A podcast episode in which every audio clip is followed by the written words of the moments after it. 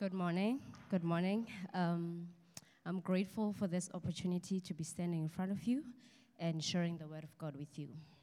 So, I'll be sharing from Exodus.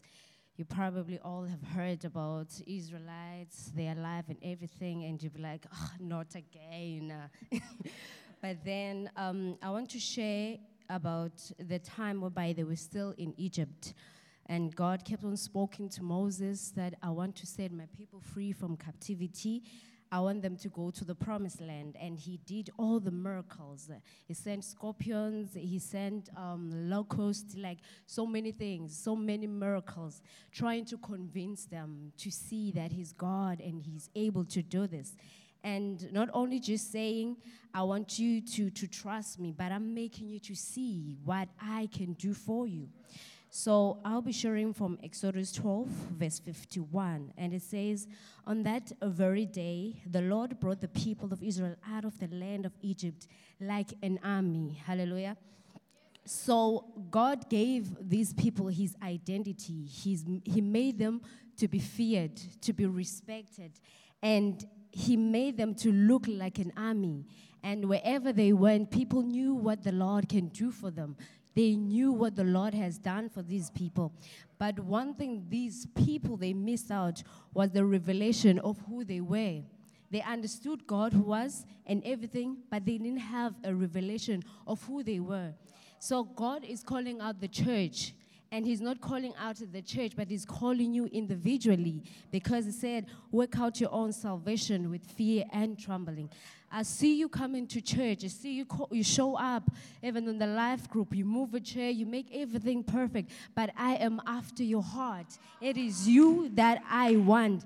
And I did all these things because I've been chasing you down. I want you to come. I've been knocking on your door, not just to dwell in with you, not just to come in and eat with you, but I want to feed you. I want to show you who I am. And it does not end there. I want you to know what I see in you. I want you to see what I see in you. Because all these things that God has been doing, it's for us. It is not only for His glory, but He just wanted to show us how important we are to Him, how He value us. So I want to challenge you today to pray to God and say, Lord, I want to know who I am. I want to know what you see in me. I want to know what you've called me to do. Yeah, I pray to you. Yeah, I see you doing all these miracles. When I cry to you, you hear me. But if I were to understand who I am, I think I'll move differently. I won't be I won't just be afraid about anything. I won't be moved, but I'll be the tree that is planted by the Lord. That when the storms come, when the wind blows, I stand still on the foundation that is Jesus Christ because I do not only understand who you are, but I have a revelation of who I am in Christ. And God wants us to surrender ourselves to him. When Mary when Jesus visited Mary and Martha, he said, okay, he sat there and Martha was busy preparing everything for Jesus, trying to please God and all that. But Mary chose to sit on the feet of Jesus to listen to his, to his teaching. And then Martha started to complain. I'm like, Lord, I'm busy going up and down and she's just sitting there. Come on now. But God, Jesus was like, she chose the best place that no one could ever take her away from her. Find your position. Find your spot.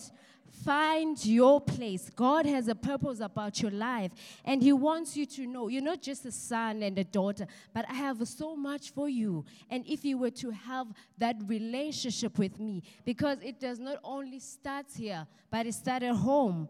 It is for you, it's personal. And I want you to know what I see in you, what I've called you to do. So, God is calling us to work out our own salvation um, to, to, to understand who He is, not only to understand Him. And if we have the revelation of who we are, because the Bible says they were in one accord and God was able to pour out His Spirit and they started to speak in new tongues. So that was the spirit of agreement they had. They in one accord. They understood who they were and they understood the will of God. And God was able to move in them We don't want to be just church goers. We don't want to be people who just fill up the chairs because it's Sunday. We need to take the calendar that I was there. But we want to have the personal encounter that if I'm at home, I'm able to call upon the Lord and for Him to hear me. And Lord, I, I know that I need all these things, but God says, Seek out my kingdom and my righteousness. All things shall follow because I am after you. You experience all these challenges and go all through these things. I'm trying to show you that I'm chasing you down. I want you to look at me. I've been after you. And so, as they were compared to an army, uh, there was in a great number, and they carried the name of the Lord. I just want to remind you, even this morning, that you carry the name of the Lord and that the Lord value you so much and He wants you to see what He sees in you. He has so many plans for you, but until you decide in your heart that you want to know, then He was going to reveal everything to you because God does not just force Himself. And it's not only that you are born again and that's it, it's you. God wants to have a relationship with you. So, this is a call for the individual. Seek God, and He shall reveal Himself